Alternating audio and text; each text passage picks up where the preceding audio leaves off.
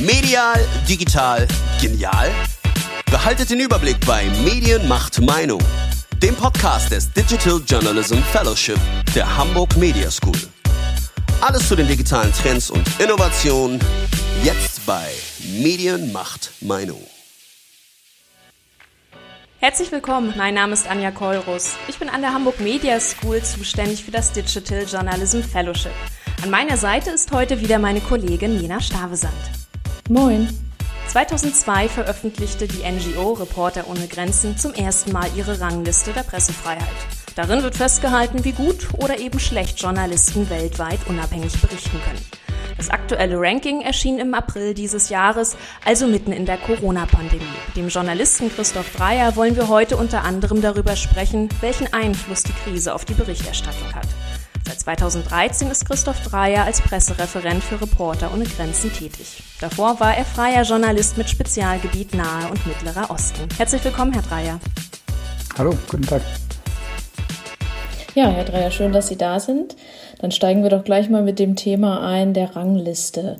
Jedes Jahr erstellen ja Sie und die Reporter ohne Grenzen die Rangliste, teilen die Länder ein farbig ähm, symbolisiert, sage ich mal, von weiß mit einer guten Lage bis schwarz mit einer sehr ernsten Lage. Wie gehen Sie da vor? Also wie stellen Sie diese Rangliste auf? Ja, hinter dieser Rangliste steckt ein ähm, ziemlich aufwendiger, monatelanger Prozess. Ähm, es gibt in unserem internationalen Sekretariat in Paris einen Kollegen, der speziell dafür, äh, eigentlich quasi nur dafür zuständig ist. Da werden weltweit Expertinnen und Experten angeschrieben und gebeten, ähm, einen äh, ziemlich aufwendigen, also ziemlich umfangreichen Fragebogen auszufüllen. 71 Fragen sind das meines Wissens im Moment.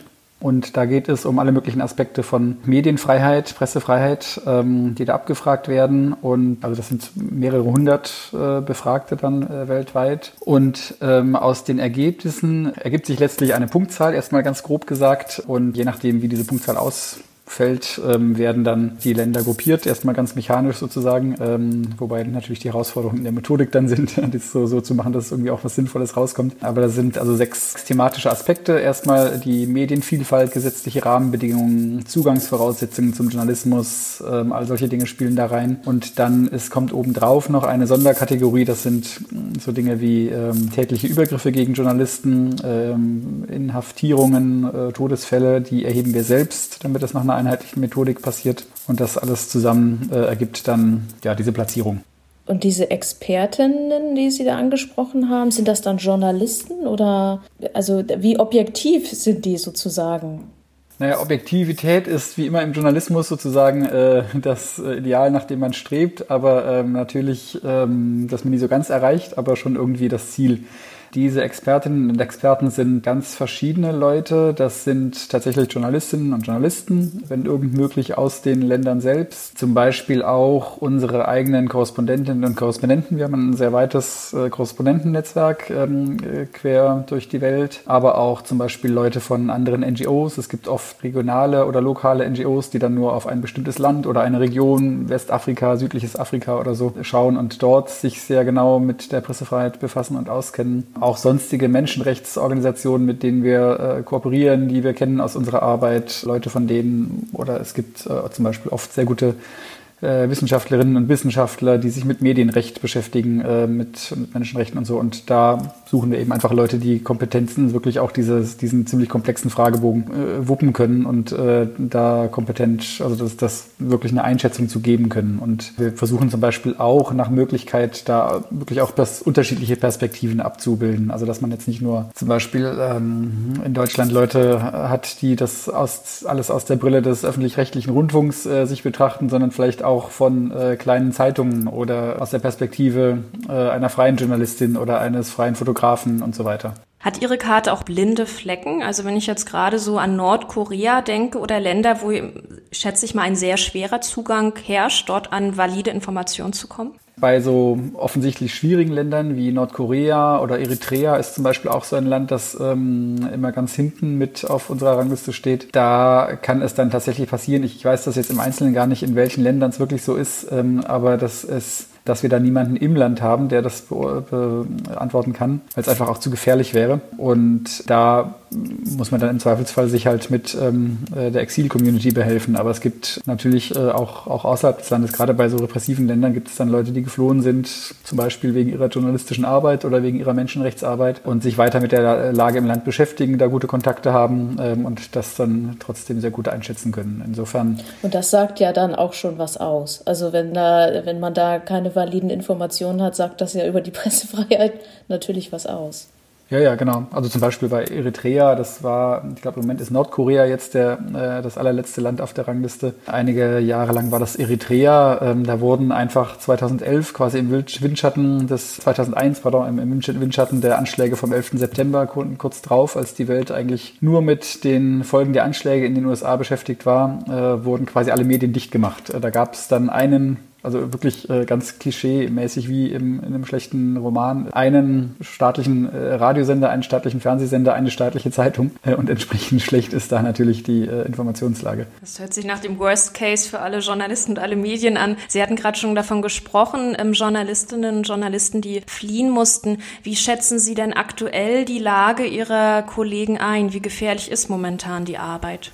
Das kommt natürlich immer darauf an, wo man, wo man schaut. Ähm, aber es gibt auch jetzt Länder, in denen Journalismus wirklich lebensgefährlich ist. Das sind zum einen, also die offensichtlichen Fälle an der Stelle sind natürlich irgendwo Kriegsländer, die sich oft auch in unseren Zahlen ja äh, recht deutlich niederschlagen. In den vergangenen Jahren war das oft Syrien. Da sind jetzt die Zahlen äh, von, von ja, Journalistinnen und Journalisten, die jetzt unmittelbar im Kriegsgeschehen getötet werden, äh, ist nicht mehr hoch, weil ja das Regime seine, äh, seinen Zugriff sozusagen stark konsolidiert hat. Ähm, oder vor einigen Jahren war das Irak oder äh, auch bei den Balkankriegen hat man das deutlich gesehen. Es gibt aber auch so Länder wie China zum Beispiel oder Ägypten oder Saudi-Arabien, wo äh, Medienschaffende oft wirklich willkürlich verhaftet werden, äh, ohne Prozess ähm, oder unter ganz, ähm, also ja, mit ganz schaurigen Scheinprozessen weggesperrt werden oder auch tatsächlich einfach verschwinden für einige Zeit und dann irgendwann höchstwahrscheinlich gefoltert wieder auftauchen, äh, wenn sie auftauchen. Da gibt es zum Beispiel auch aktuell einige Fälle, in denen ähm, Medienschaffende längere Zeit im Gefängnis sind und jetzt auch unter Corona-Bedingungen nicht rausgelassen werden, anders als viele einfache Kriminelle. Wurden wirklich zum Teil Tausende, Zehntausende Leute freigelassen, aber nicht die politischen Häftlinge. Obwohl klar ist, dass die ähm, unter den äh, ohnehin schlechten Gesundheitszuständen in den Gefängnissen da massiven Risiken ausgesetzt sind.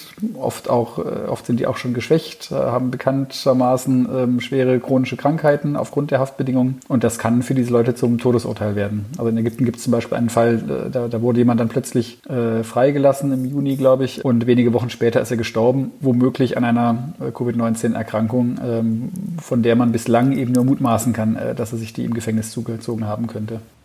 Und halten Sie dann Kontakt zu den Kolleginnen und Kollegen oder ähm, auch die Arbeitgeber? Wie, wie läuft das ab, also wenn jemand jetzt inhaftiert wird? Zu den Betroffenen selbst ist es natürlich oft schwierig, wenn die im Gefängnis sind, je nachdem auch, wie die Bedingungen dort sind. Aber oft sind es dann Kolleginnen und Kollegen, Familien, die Arbeitgeber, die Kontakt mit uns aufnehmen. Und da gibt es dann oft auch, auch ja, über längere Zeit sehr enge Kontakt, weil wir natürlich auch dann versuchen, zusammen zu überlegen, äh, was kann man jetzt tun, ähm, wie kann man anwaltliche Hilfe organisieren, welche Art von Kampagnen äh, sind sinnvoll, ist überhaupt Öffentlichkeit jetzt gerade sinnvoll oder gibt es auch mal Situationen, wo das eher nicht so ist, wo kann man politisch vielleicht versuchen, äh, was zu erreichen gibt es Regierungen, äh, über die man äh, versuchen kann, Einfluss auf das entsprechende Land zu nehmen und so weiter. Und da ist dann der Kontakt oft sehr eng. Ja. Und, und interessant finde ich, dass, ähm, also wie gesagt, in der Regel ähm, ist ja kein direkter Kontakt möglich mit den Leuten, wenn die im Gefängnis sind. Aber selbst Leute, bei denen, also die sehr isoliert waren in ihrer Haftzeiten und wenn die irgendwann freikommen, berichten oft, dass ihnen das unglaublich viel Kraft äh, gegeben hat, zu wissen, dass da draußen Leute sind, die sich für sie einsetzen. Und irgendwie kriegen sie es dann letztlich doch mit. Es gibt ja oft meist zumindest irgendwie ein, zwei Angehörige und äh, Anwältinnen oder Anwälte, die Kontakt haben und irgendwie wissen die Leute dann, da passiert was und das ist ungemein äh, ermutigend und, und äh, ist unglaublich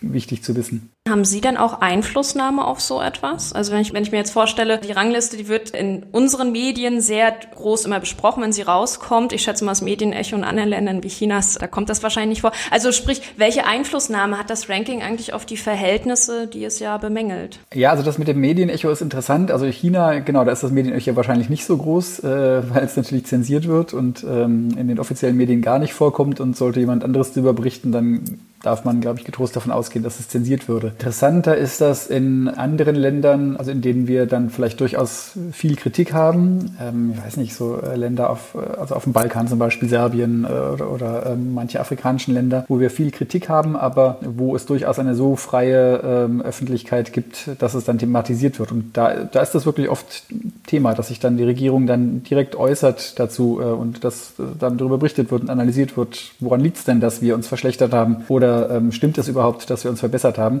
und was steckt denn dahinter?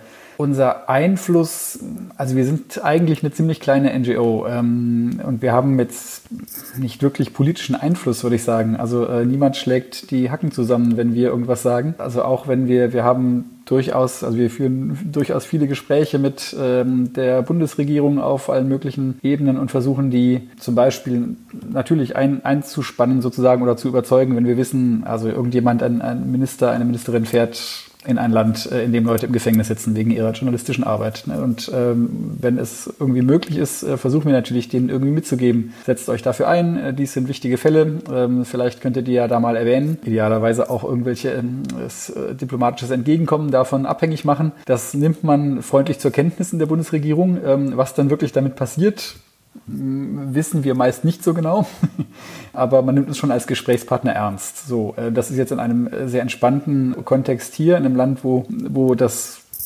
grundsätzlich unproblematisch ist. Wir haben natürlich auch Kritik an den Zuständen in Deutschland. Auch da führen wir Gespräche und auch da nimmt man das zur Kenntnis und da muss man sehen, was damit passiert. Ähm, aber unsere wichtigste Waffe äh, sozusagen oder unser wichtigstes Pfund ist wirklich Öffentlichkeit zu schaffen. Das ist eigentlich der Klassiker, dass wir Rabatz machen. Das sind letztlich ja nicht nur wir, sondern äh, viele, viele andere, äh, NGOs auch, Menschenrechtsorganisationen, journalistische Organisationen, mit denen wir uns dann auch oft zu irgendwelchen Ad-Hoc-Bündnissen zusammenschließen, lokale Gruppen Gruppierungen, Einzelpersönlichkeiten. Und letztlich ist der, ja, der, der wirklich das Wichtigste, was wir oft tun können, Lärm zu machen, um Fälle, die sonst vielleicht ähm, ein bisschen unterm Radar bleiben würden, gerade in Ländern, wo die Öffentlichkeit und die Medien so kontrolliert sind, dass die Öffentlichkeit das sonst vielleicht nicht mitkriegen würde. Und letztlich lassen viele Regierungen dann letztlich ähm, so unbequeme Journalistinnen und Journalisten frei nach einiger Zeit, die im Gefängnis sind und die da vielleicht auch einfach, also am liebsten verrotten könnten aus Sicht des Regimes ähm, lassen die letztlich frei,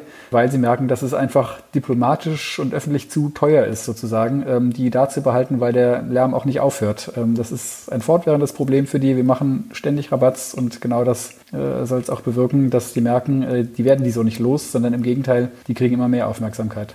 Wenn Sie jetzt, ich sag mal, die Ranglisten der letzten fünf bis zehn Jahre angucken, ähm, welche Entwicklung würden Sie festmachen? Also äh, auch bei den Ländern, die vielleicht gut abschneiden, wo gibt es da Nuancen, dass sich das so ein bisschen verschiebt? Und natürlich auch bei den Ländern, wo es eher kritisch aussieht. Gibt es da Punkte, die sich verschoben haben? Es gibt, im Grunde gibt es so ein paar, ja, ein paar Konstanten. Also zum Beispiel, wenn man sich die, mal die Spitze und den Schluss der Rangliste der Pressefreiheit anschaut, ähm, ganz oben sind eigentlich immer die nordischen Länder, plus Niederlande sind da auf, eigentlich auch immer dabei. Und die, also was, was machen die richtig, ist deswegen oft auch die Frage, die dann da auftaucht, ähm, was, was machen die zum Beispiel noch besser als wir? Also Deutschland steht jetzt auch nicht schlecht da, aber nicht eben ganz oben. Und das führt letztlich, ähm, ja, so zum Thema Information Informationsfreiheit, also was eben ein Aspekt von Pressefreiheit ist, also der Zugang zu Behördeninformationen. Da sind, haben wir in Deutschland durchaus auch Fortschritte gemacht in den letzten Jahren, dass es auch hier viele Informationsfreiheitsgesetze gibt, mit denen sich nicht nur Journalistinnen und Journalisten, sondern auch einfache Menschen Zugang erstreiten und notfalls erklagen können zu allen möglichen Dingen, die so an, an äh, Zahlen, Daten, äh, Akten bei Behörden liegen. Und da gibt es eine ganz andere Tradition in den nordischen Ländern zum Beispiel. Ähm, also ein Aspekt. Bei den Ländern ganz unten, gut, das sind wirklich finstere Diktaturen, Diktaturen sozusagen. Das ist nicht so sehr schwierig zu erklären. Interessant sind dann irgendwo die dazwischen. Was mir zum Beispiel auffällt, sind, es gibt ja eigentlich in jeder Rangliste der Pressefreiheit immer so zwei, drei, vier Länder mit sehr starken Auf- oder Abwärtsbewegungen. Und da stehen eigentlich fast immer ja irgendwelche grundsätzlichen äh, Entwicklungen, was, was, den, was den Zustand der Demokratie angeht dahinter. Also ähm, richtig starke Aufwärtsbewegungen gibt es regelmäßig dann, wenn eine langjährige Diktatur stürzt oder eine besonders repressive Regierung abgelöst wird ähm, und dann wirklich neue Leute an die Macht kommen, die ähm, ganz grundlegende Reformen einleiten, die oft politische Häftlinge freilassen, unter denen eben oft auch äh, Journalistinnen und Journalisten sind. Zum Beispiel äh, Verbote von Medien aufheben, Zensur aufheben oder zumindest lockern. Da gibt es dann oft starke Aufwärtsbewegungen, was nicht heißt, dass dann alles gut wäre. Das gibt dann durchaus auch einen Backlash manchmal noch, oder, oder also es sind ja nicht plötzlich alle Probleme weg, aber da ist erstmal so ein, plötzlich ein, ein Schub. Und genauso umgekehrt, wenn es irgendwo ja entweder kriegerische Entwicklungen gibt natürlich, also Syrien, wie gesagt, war so ein Land in den letzten Jahren, das natürlich in der Rangliste hat sich das gar nicht so stark ausgewirkt, weil es vorher auch schon ganz übel war unter Assad. Aber bei anderen Ländern,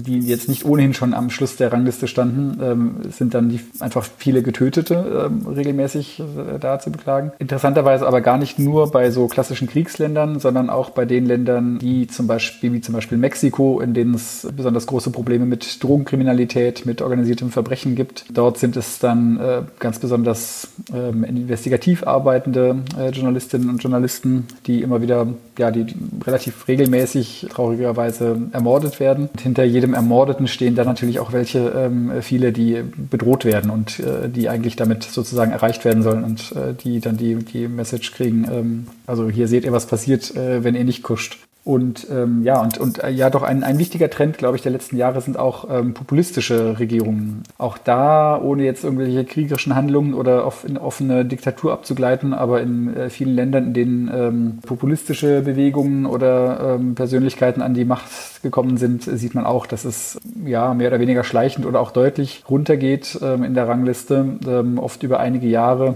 Also zum Beispiel die USA haben sich deutlich verschlechtert in den letzten Jahren. Allerdings muss man auch sagen, nicht erst unter Trump, sondern auch davor schon, äh, weil es zum Beispiel auch dort Probleme mit der Verfolgung von Whistleblowern gab. Polen hat sich ganz stark verschlechtert. Die waren äh, vor, vor nicht so langer Zeit fast gleich auf mit Deutschland in der Rangliste der Pressefreiheit. Äh, Ungarn hat sich ganz stark verschlechtert in den zehn Jahren, seit Viktor Orban dort regiert. Und da gibt es noch so einige Beispiele. Es gab ja jetzt einige Fälle, wo auch in Deutschland Kamerateams vom ZDF zum Beispiel, war ja ein großer Fall, angegriffen wurden. Wie schätzen Sie die Lage oder die Entwicklung ein?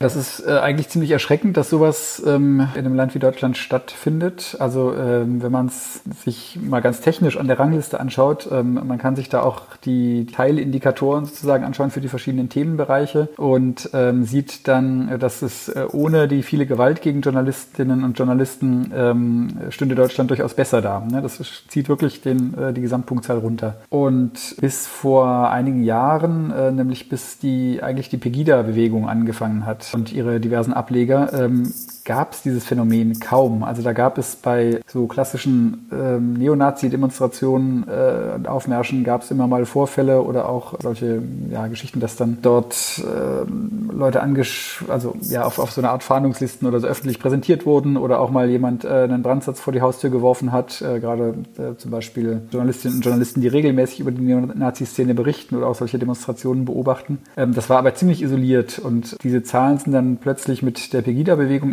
erstmal so richtig nach oben geschnellt, dass wir auch anfangen mussten, erstens erstmal zu überlegen, wie erfassen wir das eigentlich, also hier in Deutschland, also wie kriegen wir die überhaupt alle mit? Das hat sich so ein bisschen auf etwas niedrigerem Niveau dann verstetigt, auch bei ähm, vielen AfD-Kundgebungen. Auch da gibt es wirklich viel, viele solche ähm, Übergriffe.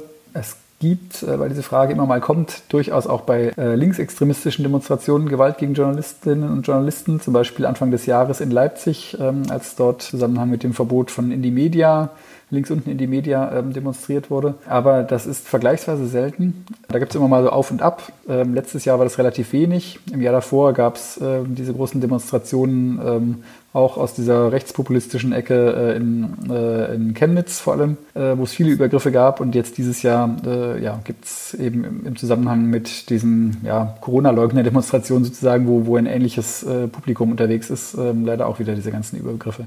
Wissen Sie, äh, ob die Regierung da irgendwie was unternimmt oder also die werden das natürlich sich kritisch anschauen, aber haben Sie da Kontakt oder bauen Sie den Kontakt auf? Naja, das ist ja zunächst mal ein Phänomen, das, das natürlich von den Demonstrierenden dort ausgeht. In, insoweit ist äh, das jetzt nicht unmittelbar Regierungsaufgabe. Interessant wird das da, wo das Handeln der Polizei ins Spiel kommt. Und da gibt es sehr unterschiedliche Verhaltensweisen. Also wir kriegen schon auch regelmäßig Beschwerden mit von Journalistinnen und Journalisten, die sich bei Demonstrationen, gerade so kontroversen Demonstrationen im Rechtsmilieu und so, die sich da behindert fühlen von der Polizei in ihrer Arbeit ähm, und die zum Beispiel, wenn wenn sie sagen, da hat mich jemand bedroht aus der, aus der Menge, die dann ja, von der Polizei nicht äh, Schutz angeboten kriegen und gefragt werden, ja, wo ist der denn? Äh, zeigen Sie mir den mal, dann können wir gleich eine Anzeige aufnehmen, sondern die gesagt werden, ja, dann halten Sie sich mal lieber fern und äh, vielleicht sollten Sie sich hier nicht aufhalten. Das ist natürlich nicht so richtig der Zweck und also das ist tatsächlich also ein bisschen ein Problem, äh, dass da nicht immer klar ist, äh, dass es eben auf, auch Aufgabe von Polizei ist, ähm, äh, Berichterstattung zu ermöglichen. Ähm, Pressefreiheit durchzusetzen. Das war zum Beispiel äh, vor ein paar Jahren äh, ganz besonders auffällig in Sachsen. Da gab es sehr viele, zum einen tatsächlich bei den Pegida, auch Legida in Leipzig war noch ein etwas militanterer Ableger. Bei diesen Demonstrationen gab es besonders viele Übergriffe und auch äh, viel ungünstiges Verhalten der Polizei. Und da gab es zum Beispiel dann aber eher auf der ähm, lokalen Ebene und, und Landesebene durchaus Bemühungen, ja, da ein anderes Bewusstsein zu schaffen, Polizei auch gezielt zu schulen, ähm, dass die sich anders verhält. Und ich, so soweit ich das mitkriege, also waren wir nicht direkt beteiligt, das war dann von äh, Journalistenverbänden eher, ging das aus. Ähm, aber soweit ich das mitgekriegt habe, hat sich da durchaus ein bisschen was getan. Wir hatten ja zu Anfang der Corona-Krise, ähm, das war so mein Eindruck, vielleicht auch durch den sogenannten Drosten-Podcast, dass ein, wir ein sehr gesteigertes Interesse auf einmal wieder an Nachrichten hatten, dass, sag ich mal, so der Journalismus im Wert im, in der Bevölkerung gestiegen ist. Jetzt haben wir viel zu tun mit diesen sogenannten Hygienedemos und dass da Journalisten angegriffen werden. Wie können Sie sich das erklären, dass es da, sag ich mal, diese zwei Seiten der Wahrnehmung von Journalisten gibt derzeit? Ja, also das, das ist auch gar nicht so neu, das Phänomen, würde ich sagen. Aber genau, äh, wie, wie so viele Dinge wird das in der Corona-Krise besonders sichtbar, würde ich meinen. Also zum einen, ja, es ist, ähm, das sind, glaube ich, zwei Dinge, die nebeneinander stehen und sich gar nicht so furchtbar ausschließen.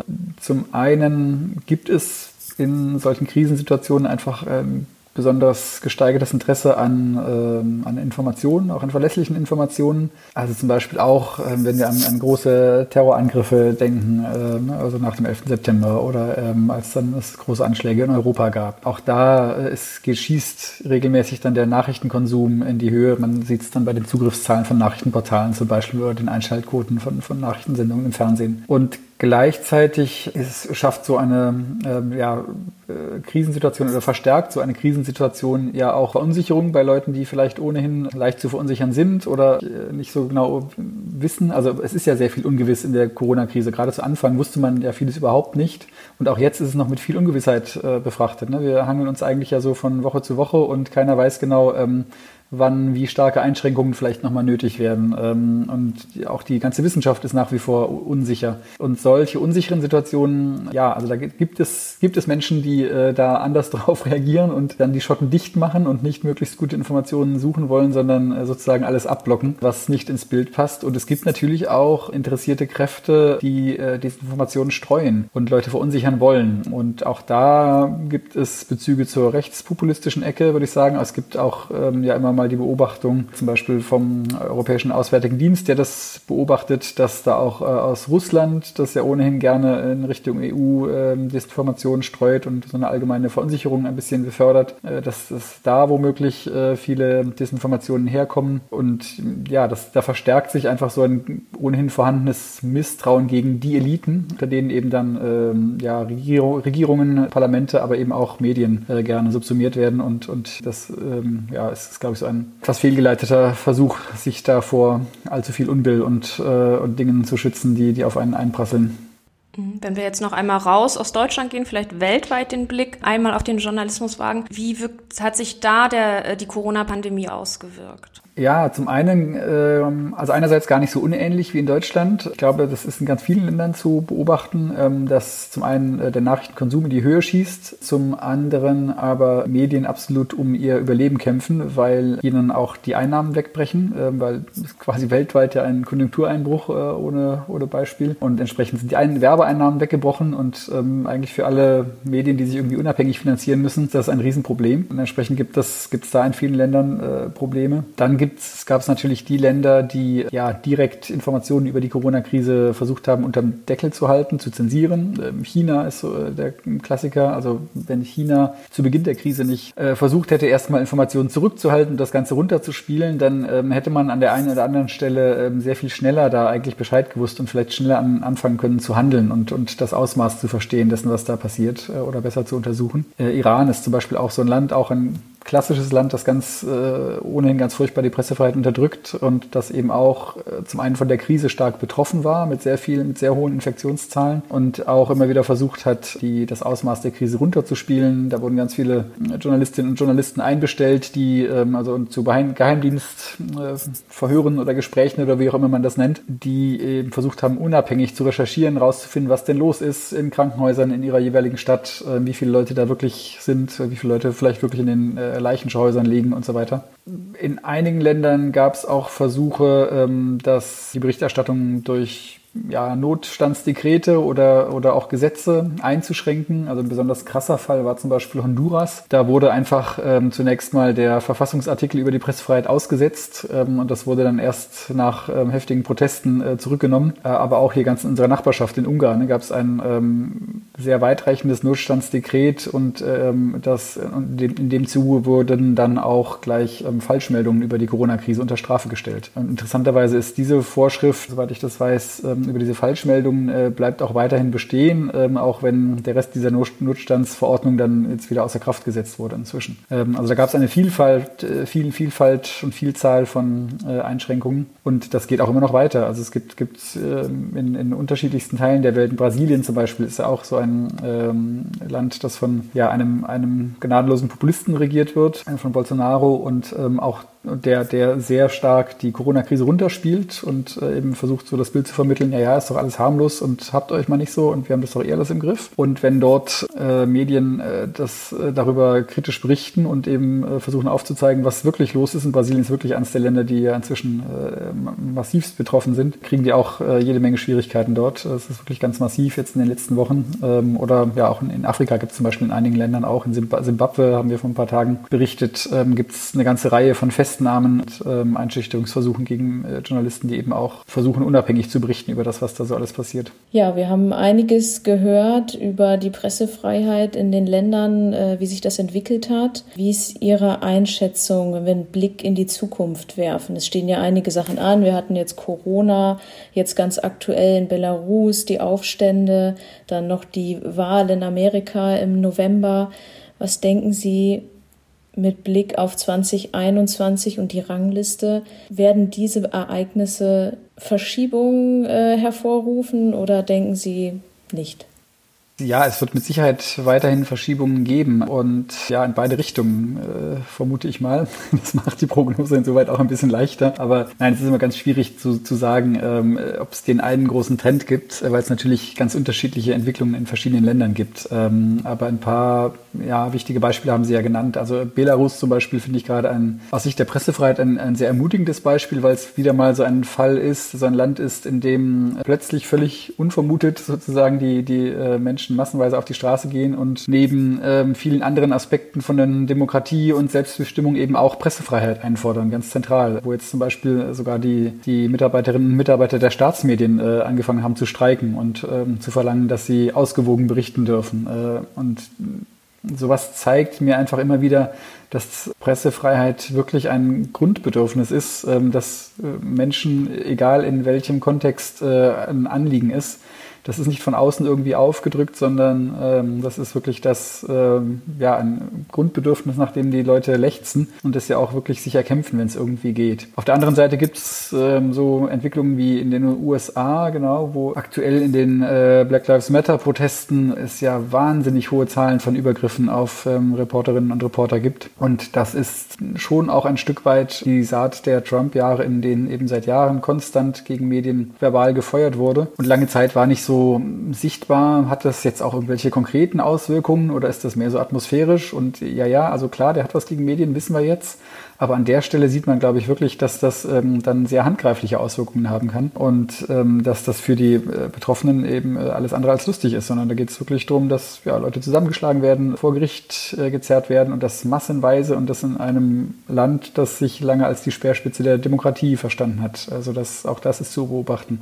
Oder ein anderer prominenter Fall ist äh, aus meiner Sicht Hongkong, wo äh, jetzt gerade äh, dieses chinesische Sicherheitsgesetz ähm, ähm, ja für große Konflikte sorgt und ähm, wo man sofort auch wieder sieht, äh, wie ganz massiv gegen Journalisten, Journalistinnen vorgegangen wird, gegen unabhängige Medien. Äh, da steht jetzt zum Beispiel gerade die eine der größten Zeitungen im Visier, die eben auch sich ähm, sehr mit der Demokratiebewegung äh, identifiziert. Also insofern wird es, glaube ich, auf jeden Fall weiter Bewegungen, auch starke Bewegungen geben äh, in der Rangliste der Pressefreiheit. Und es wird immer wieder äh, Mächtige geben, die versuchen, ähm, Pressefreiheit zurückzudrängen und, und zu unterdrücken. Genau Genauso wird es aber zum Glück auch immer wieder Menschen geben, die ähm, sich Pressefreiheit erkämpfen. Und ich glaube, das ist wirklich auch so die zentrale Erkenntnis aus der Rangliste, dass man immer wieder Pressefreiheit sich erkämpfen muss. Die ist nie sicher, ähm, aber man, man muss und man kann sie auch äh, erkämpfen und dafür streiten. Vielen Dank, das ist doch mal ein gutes Schlusswort. Ja, welchen Einfluss die aktuelle Corona-Krise letztlich haben wird, das werden wir wahrscheinlich dann erst mit der Rangliste im nächsten Jahr sehen können. Ich bedanke mich auf jeden Fall für das Gespräch mit Herrn Dreier. Vielen Dank. Sehr gerne. Das war die aktuelle Folge von Medienmacht Meinung, dem Podcast des Digital Journalism Fellowship der Hamburg Media School. Ich hoffe, wir hören uns auch beim nächsten Mal. Bis dahin, tschüss.